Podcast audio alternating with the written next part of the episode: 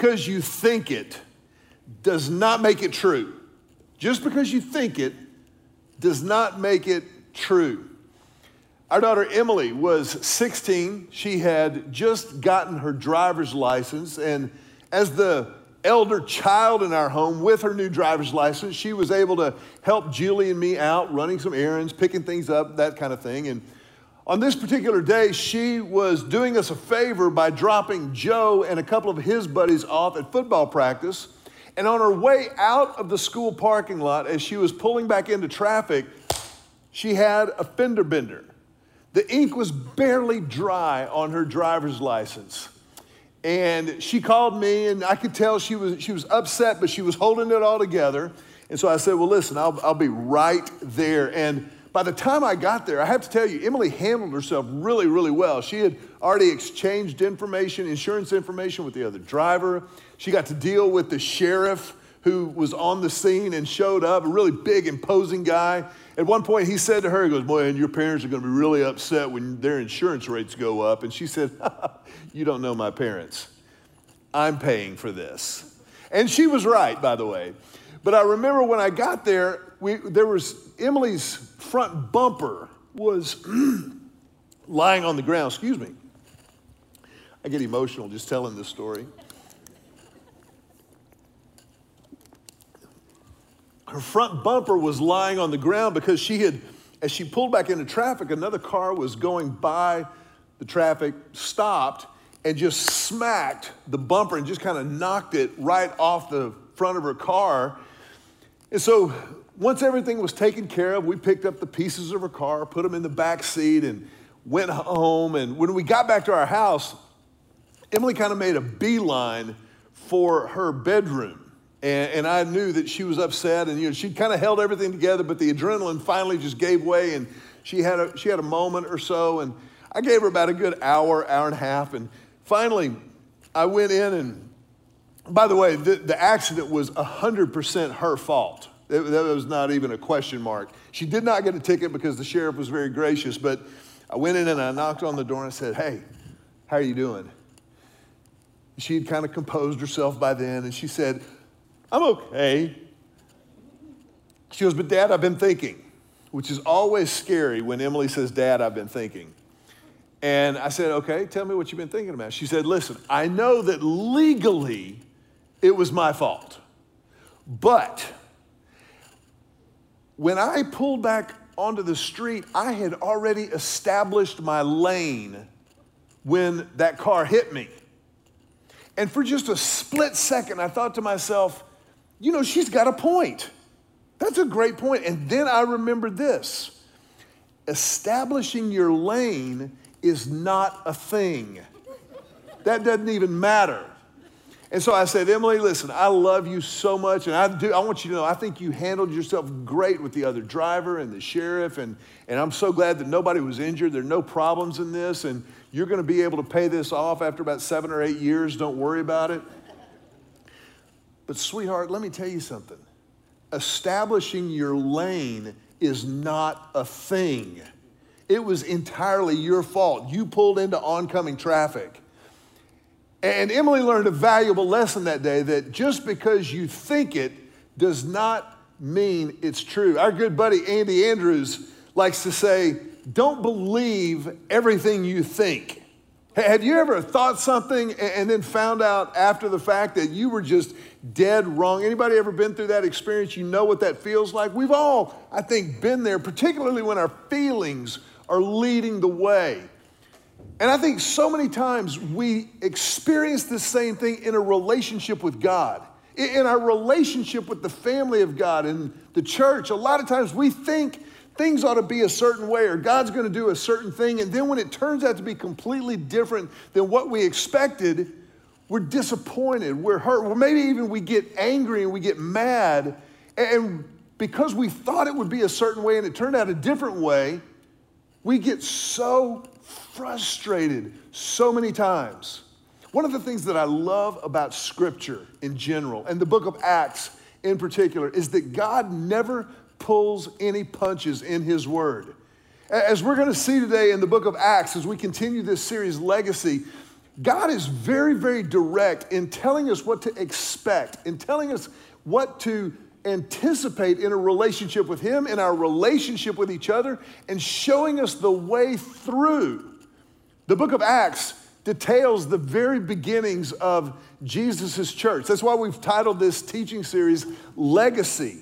it is that, that thing that recalls our roots and directs our boots on the ground as the mobile, moving army of Christ in this world, called out, consecrated to be his hands and his feet and his voice in a world that is literally dying for the life that is truly life, the life that Jesus offers that we carry into that darkness. And so it's imperative, I think, for us to understand that even though the early church, even though the current church may be graced by growth and marked by miracles, the fact of the matter is we're always going to have very real growing pains to navigate, to understand that we get through this. And I think one of the things that we do as the church is we help each other to learn to expect those things so that when they come, we're not rocked, we're not completely shocked and, and surprised by the presence of these growing pains, but instead we can use them to grow in our relationship with Christ, to grow in our strength as a family, and to move forward. Think about every relationship that you have that has withstood the test of time, every relationship that really matters. You've been through some stuff. You've been through some stuff that you decided to stay shoulder to shoulder with that other person or those other people. You've been through those things together, and it's because of the stuff that you go through that largely determines the strength of the relationship. I think about the people over the years that stand the test of time in my life, in our church. The people that say, I'm here and I'm not going anywhere. I'm not doing anything different. I will weather it together. Those are the people I think that God shows us the most His grace and His strength and His power through. And, and as we pick up in Acts chapter 4 today, if you've got your Bibles, go ahead and open up to Acts chapter number 4. Because the Bible recounts for us an incredibly important dynamic that I think is something for us to aspire to, but also shows us an example from this early church there in Jerusalem.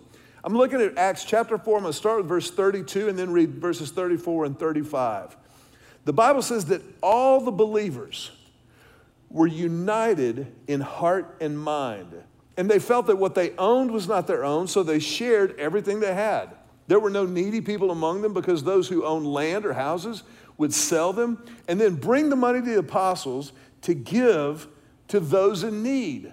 So, again, there, there's this incredible sense of unity that extends even into how they shared their possessions with each other. There was this, this willingness, this desire to, to show the love of Christ to each other and to those who were outside of the faith. And, and there's a lot of, lot of people who are like, man, that's, that's an amazing group. I want to be a part of that. I, w- I want to see what that looks like, what that feels like. And everything was firing on all cylinders until Acts chapter 5, verse 1.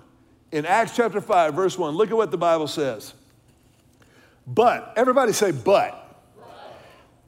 Not everybody said it, but we're going to keep moving. But there was a certain man named Ananias who with his wife sold some property. Now he brought part of the money to the apostles, claiming that it was the full amount. With his wife's consent, he kept the rest. Then Peter said, Ananias, why have you let Satan fill your heart? You lied to the Holy Spirit and you kept some of the money for yourself. The property was yours to sell as you wished. And after selling, the money was also yours to give away. How could you do such a thing? You weren't lying to us, but to God.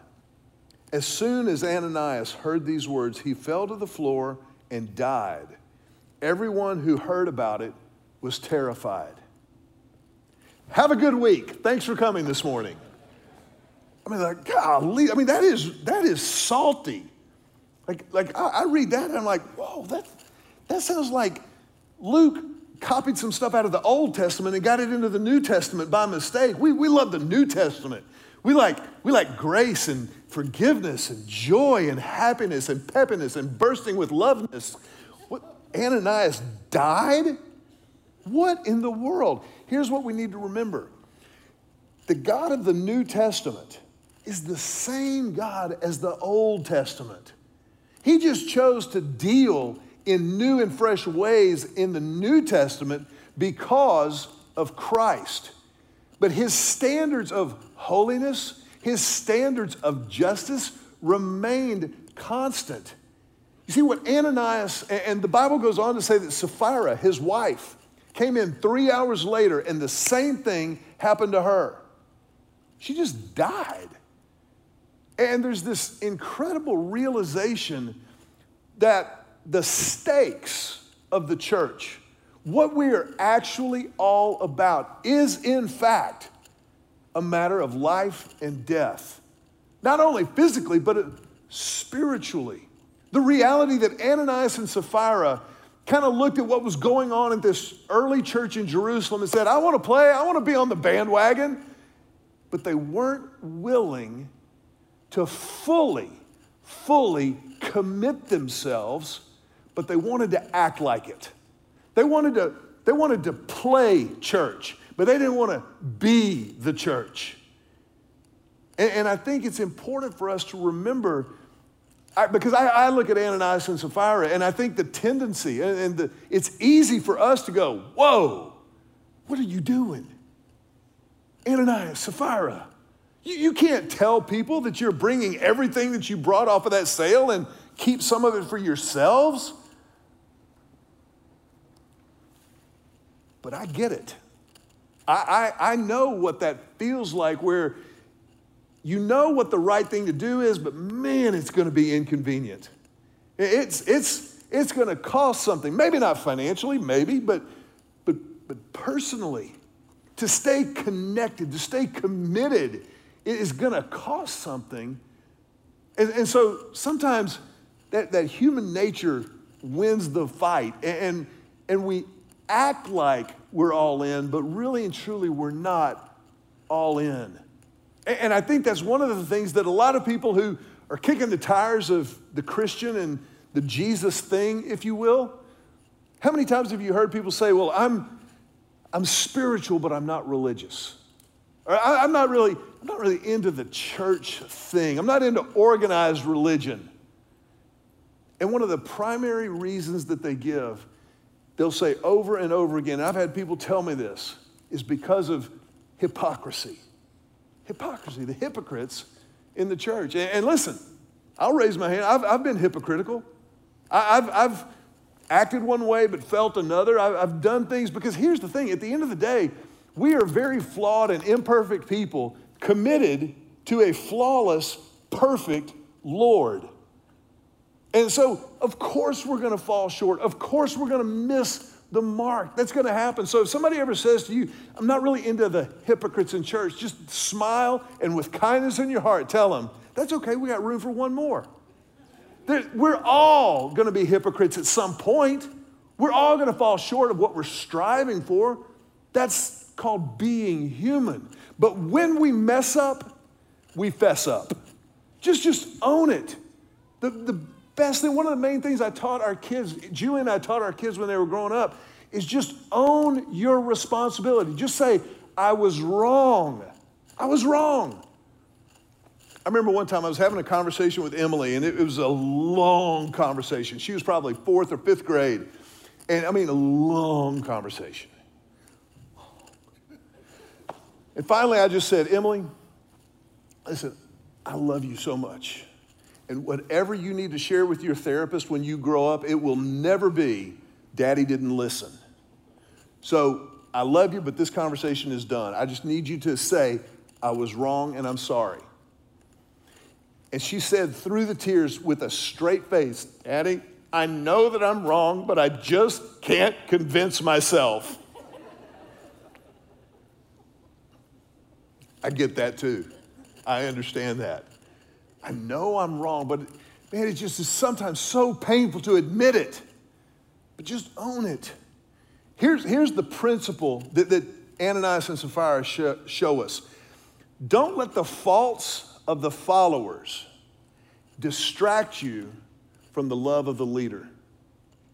Don't let the faults of the followers distract you from the love of the leader who is Jesus. If you're, if you're thinking about Christianity, if you're investigating who is this Jesus, focus on him. I promise you, we're going to do the best we can and we will mess up. We will, we will disappoint you, we will fall short because we are in process. We are in progress as works of the Holy Spirit of God. So don't let the faults of the followers distract you from the love of the leader.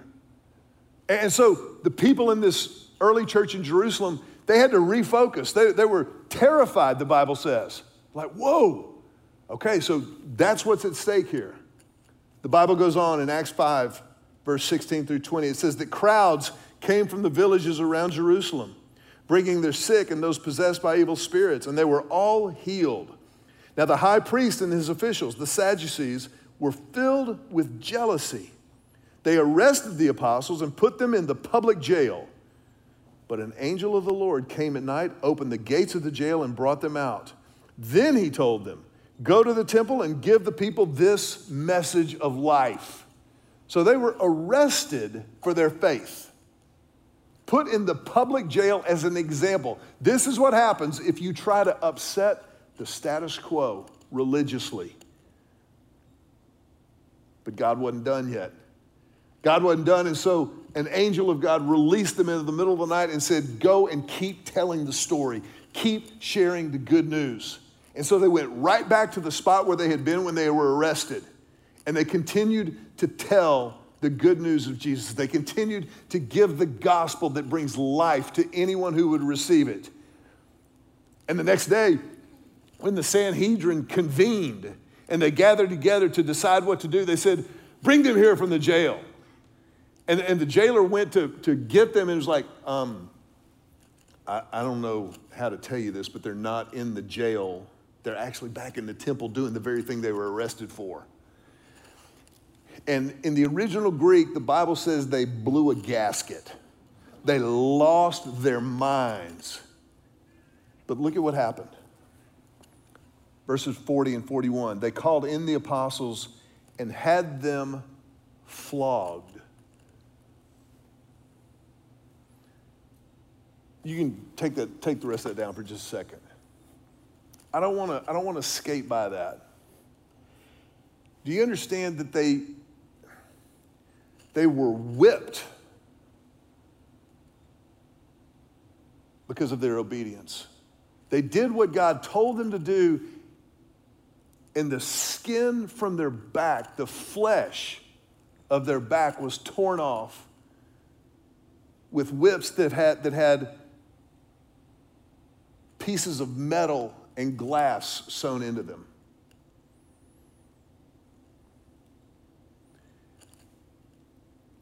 I don't, I don't want to belabor this point melodramatically, but neither do I want to miss this point. When you understand what has been done down through the centuries for the furtherance of God's church, when you understand the price that has been paid in terms of human flesh and lives, I think it's really helpful for us to put into perspective our lives, to put into perspective the call of God on our lives to be salt and light in this world. How many times do we shrink from a conversation or shrink from something with God kind of quickens our spirit or God says, hey, I want you to speak to that person. I want you to have a conversation. Like, whoa, I don't, I don't want them to think I'm weird. When I was in college, I worked at Shepler's Western Wear here in Austin. And I was working with, with a lot of different people from a lot of different walks of life. And there was one woman who, walked, who worked in the department where I worked at the time, and this woman had raised profanity to an art form. She could cuss, the, I mean, she, she could curse the paint off the walls. And, and, and I wasn't being judgmental because I, there was one time when I was 12 that I cursed, but so I knew that I knew those words existed. But she kept using God's name in vain over and over and over again. Just this, that, I mean, on and on and on. And I remember thinking, I, I need to, I, if she walked in the door and, and cursed my mother, I would say something. Like, you talking about my mama? We're going to go. But because it was the Lord's name in vain, I kind of, and then I just started praying. I said, God, show me how to say something. Show me when to say something at the right moment. And it was the next day, she was going on about something and this, that, and the other. And, and she just kept throwing God's name out there in a way that it shouldn't be used. And I said, Listen, I, I want to, can I tell you something real quick? I said, I'm, I'm not mad, I'm not offended at all. But my relationship with God is the most important thing in the world to me. And if you walked in here and, and cussed my mother, I would say something about it. So if you don't mind, I don't, you say anything you want to, but as, lo, as far as using God's name, if you don't mind just not using it in that way, I, that would mean the world to me. Thank you. And you can do with that whatever you want to. She was so awesome. She said, she goes, I'm so sorry. She goes, I know I shouldn't do that. My mom used to wash my mouth out with soap all the time, and I know I shouldn't do it. And I, I'll, I'll, I'll promise you, I'll get better on it. I'll get better at it. Now, not everybody's going to respond that way, by the way. Some people are going to look at you and tell you what you can do with your feelings. But at least one time in my life, I just stood up and said something. I, I just voiced it in a way. And, and I would encourage you, I, I think in that moment, I wasn't mean. I wasn't, you know, the weird Christian. I didn't walk in with my big Bible under my arm and go, the Word of God says in Exodus chapter 20, do not take the Lord's name in vain. I, don't do that. If you do that, don't tell people you go to church here, please. but I do think there's something to be said for following the example of the apostles in Acts chapter 5. Let's, let's bring that verse back up. They called in the apostles, they had them flogged. Then they ordered them never again to speak in the name of Jesus, and they let them go. Now, watch this. The apostles left the high council rejoicing that God had counted them worthy to suffer disgrace for the name of Jesus. And every day in the temple and from house to house, they continued to teach and preach this message Jesus is the Messiah. Now, here's, here's the take home here I think it's important, I think we have to change our scoring system. Change your scoring system. Count your disgrace in the eyes of the world as His grace. Count what the world would say is a disgrace as His grace. Anytime that you're mocked for your faith, anytime that somebody says, You believe what? You just, man, be kind, don't back down, but you count that disgrace as His grace. You count it as an opportunity to represent Christ in a dark and dying world that needs the love and the life and the light of Jesus. So you change your scoring system. You, you look away from the, the temporary and the temporal to the eternal. And you understand that that you're operating on a new scorecard that's different than the way the world keeps score. That's what they did. They counted it. It's interesting. They rejoiced that God had counted them worthy to suffer disgrace. God thought enough of them to let them be thought little of. And that's what mattered. That's what they were after the opinion of God. Look at Acts chapter 6, verse 1. But as the believers rap- rapidly multiplied, there were rumblings of discontent. The Greek speaking believers complained about the Hebrew speaking believers, saying that their widows were being discriminated against in the daily distribution of food. So the 12 called a meeting of all the believers and they said, We apostles should spend our time teaching the Word of God, not running a food program. And so, brothers, select seven men who are well respected and are full of the Spirit of God and wisdom. We will give them this responsibility. So, even in that early church, even in a, in a congregation that was marked by the miracles and, and graced with growth, you still had murmurings, you still had rumblings of discontent. You know why? Because it was made up of people. Wherever you have people, you will have these kind of scoring systems going on. And the Greek speaking believers felt like their widows were being shortchanged. What I think is fascinating is the Bible doesn't say whether or not they actually were. The reality did, doesn't even really matter to the story, but the apostles addressed the situation. The apostles were so clear on their mission. They knew what God had called them to do.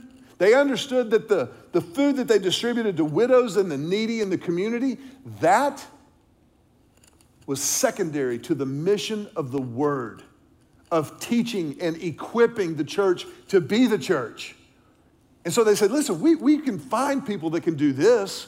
We can find people who are full of the Spirit of God, full of wisdom. We want them doing that, but we're going to stay focused on what God's called us to do. And here's what they did this is a fascinating principle. You create unity of spirit through the division of labor. You create a unity of spirit through the division of labor. You've got gifts and talents I don't have. I've got some that you don't have. And through it all, in God's Holy Spirit, the church does the work that the church is called to do. We become who we're supposed to become. Some of you right now, if I walked up to you out on the patio after this service and I said, hey, I just want you to know, next week I'm going to have you preach the sermon. Now, some of you, not all, but some of you, some of you would be excited about that. Oh, sweet. Some of you love to be, if you've ever seen kids who get a microphone for the first time, they run around on the stage, it's hysterical. Some of you, though, if you thought you had to stand up here and preach next week in front of people, you would throw up on your shoes. And I understand, that's okay. But when I think about Mike Ward, our church's CFO, Jamie, our, our controller, and how they manage the finances of our church and keep us moving in the right direction and healthy financially, I am so grateful for them. If I thought that my days would be consumed with putting the right numbers in the right columns and everything organized, I would run out the door with my hair on fire. That, that does not appeal to me in any way, shape, or form. You don't want me doing that. But we've divided the labor so that we maintain a unity of spirit. You do this in the home all the time. One of the things that I think is fascinating is to ask husbands and wives who does what in the household. And what's been really funny to see is over time how those roles have emerged and changed. I, I, don't even think anything about doing laundry in our household. I, I, do laundry at the drop of a hat. Julie's like, What are you doing? What are you missing? I'm like, It's cool. I got it. I grew up in a single parent home. I, I wash my clothes every night after basketball practice. Julie grew up in a home where her mom did that all the time. Her dad doesn't even know where the washing machine is. But in our household, in this generation, things have kind of evolved and kind of changed the division of labor maintains a unity of spirit. If I wait, let's say that I ran out of something, I was like, hey, Julie, I need you to do some laundry for me. Can I just tell you that will not contribute to a spirit of unity in my home?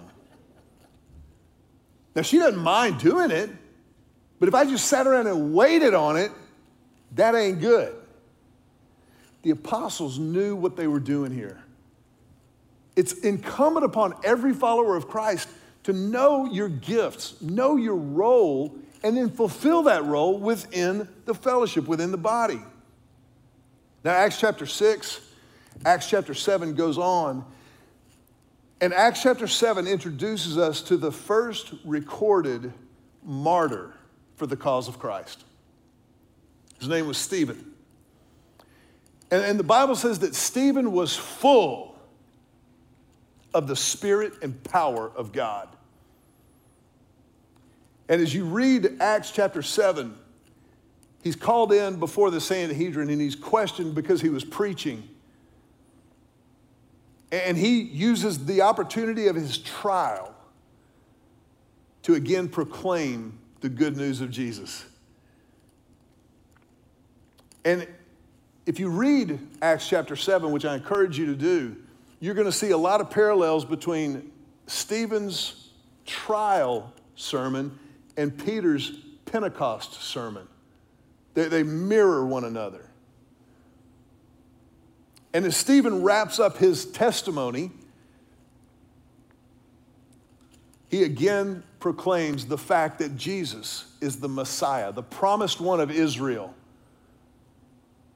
And he says that, that you hung on the cross, that you turned over to Rome. And the Sanhedrin loses their minds. And they condemn him to death, to be stoned to death, to, to stand there and have people throw rocks at him until he's dead on the ground. But this is what the Bible records as Stephen's last words Acts chapter 7, verse 59. As they stoned him, Stephen prayed, Lord Jesus, receive my spirit. He fell to his knees, shouting, Lord, don't charge them with this sin. And with that, he died. Saul was one of the witnesses, and he agreed completely with the killing of Stephen.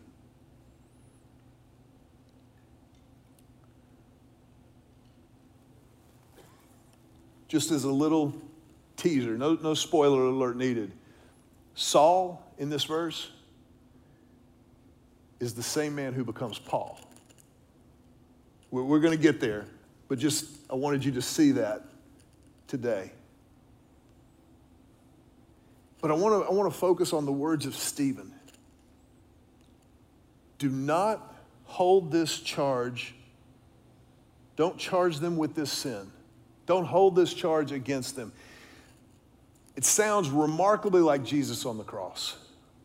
Jesus who said, Father, forgive them, for they know not what they do.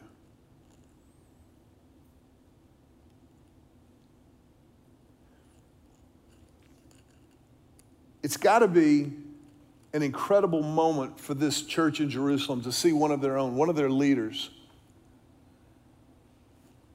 murdered stoned to death in the streets of Jerusalem.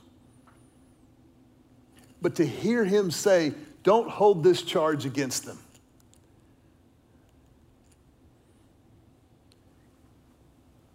I think, I think the lesson from Stephen, as we think about what, how, do we, how do we learn from this? What do we take from this?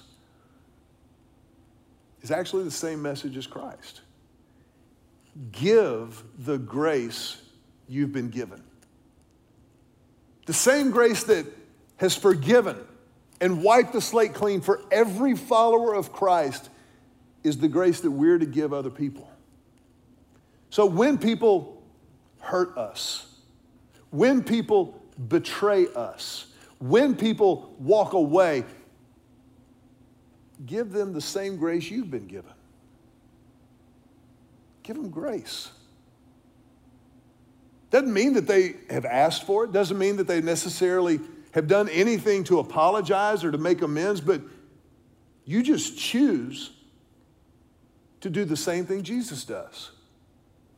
You choose to give the same grace you've been given. And I have to tell you this I, I know we're kind of spurring the horse to the barn here, but I just need you to understand this is hard for me.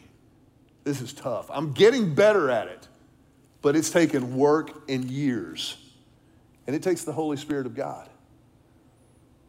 Because when somebody hurts me, when somebody wrongs me or, or, or does something, I, man, Talk about scorecard. Anybody else keep score? I'm, I'm just curious. I'm like, man, but then I remember I deserve nothing of God's grace. Nothing. I, I have done nothing to earn the grace of God. That's why it's grace. It is undeserved, unearnable favor of God. And can, can we just, can we just like, that is so inconvenient. That is so inconvenient when you understand that God expects of us what He's given to us. To, to extend the same grace we've been given.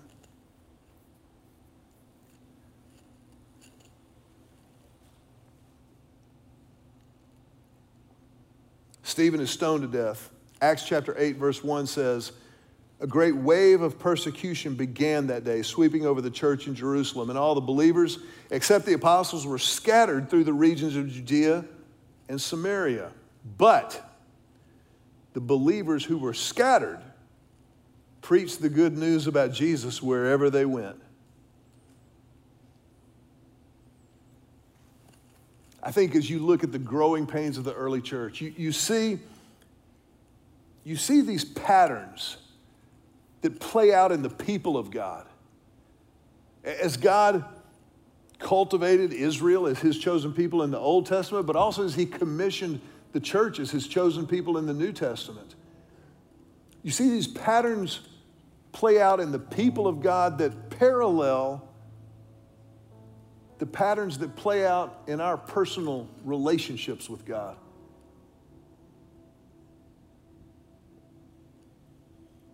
And, and, and you see here that the persecution that came on the church in Jerusalem that scattered believers to the four winds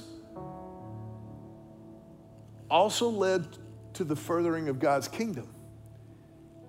And so I think we've got to we've got to learn from that experience and say, okay, give God room to redeem our pain. Give God the room that He needs to do what He can do, and that is to redeem our growing pains. To take the stuff that we would do anything to avoid and turn it into something of value, something that is used for His glory and our good. Because that's who He is and that's what He does. Saul, who was standing there the day that Stephen was martyred, would eventually write this to the church at Corinth. He said, This is why we never give up.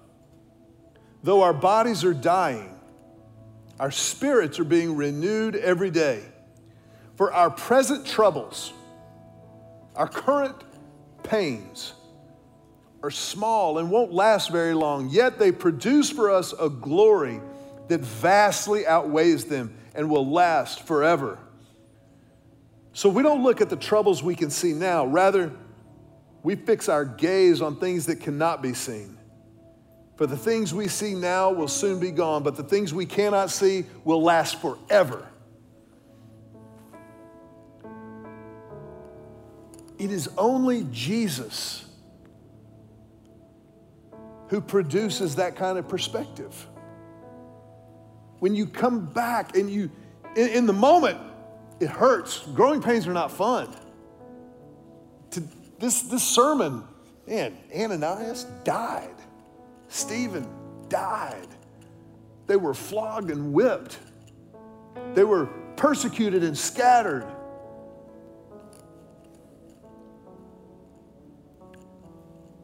But the perspective of the Holy Spirit of God, to, to be able to pull back and to say, yes, it hurts in the moment. Yes, it's real. It's not denial, but it's pain with a purpose.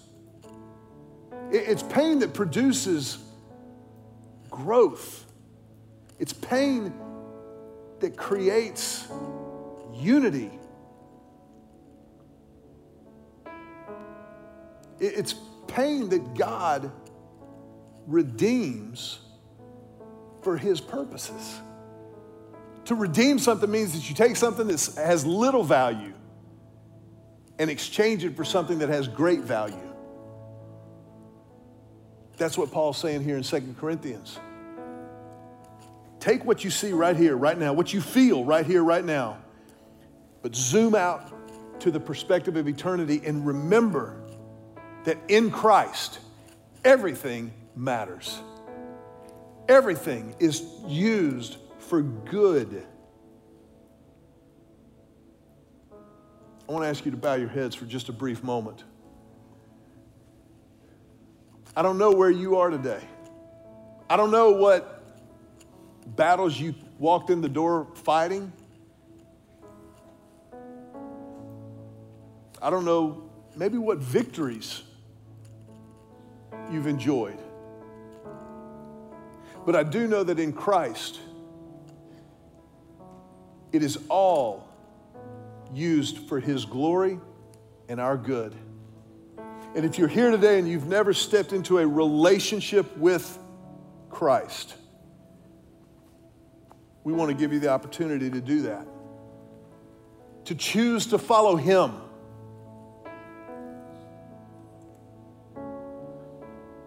To join the family of faith.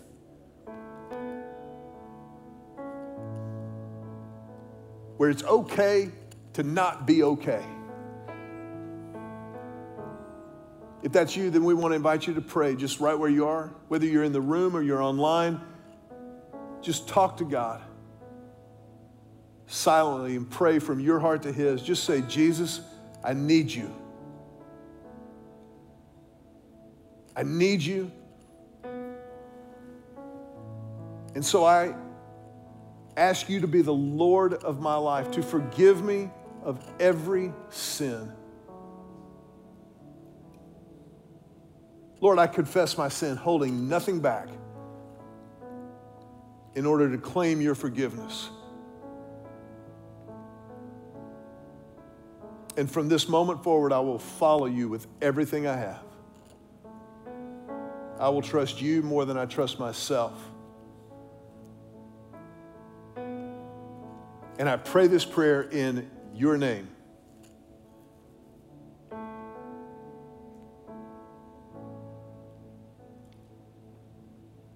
If you would just remain with your head bowed or and eyes closed for a moment.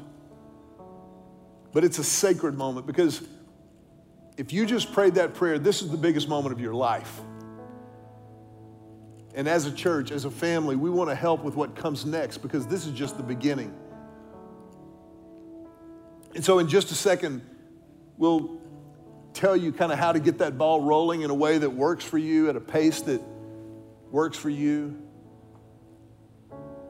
But before that, I'm going to ask you if you would, if you just prayed that prayer, would you just raise your hand? Raise your hand and hold it up high over your head for just a second. But your hand in the air is a statement, physically, of the commitment spiritually that you just made. And for us as a church, there's nothing more important than that. And so we want to help. And also, we want to celebrate that. We want to honor that with you. And our family tradition around here is that you can go ahead and put your hands down, but we're going to put our hands together and tell you, Welcome home. Welcome home.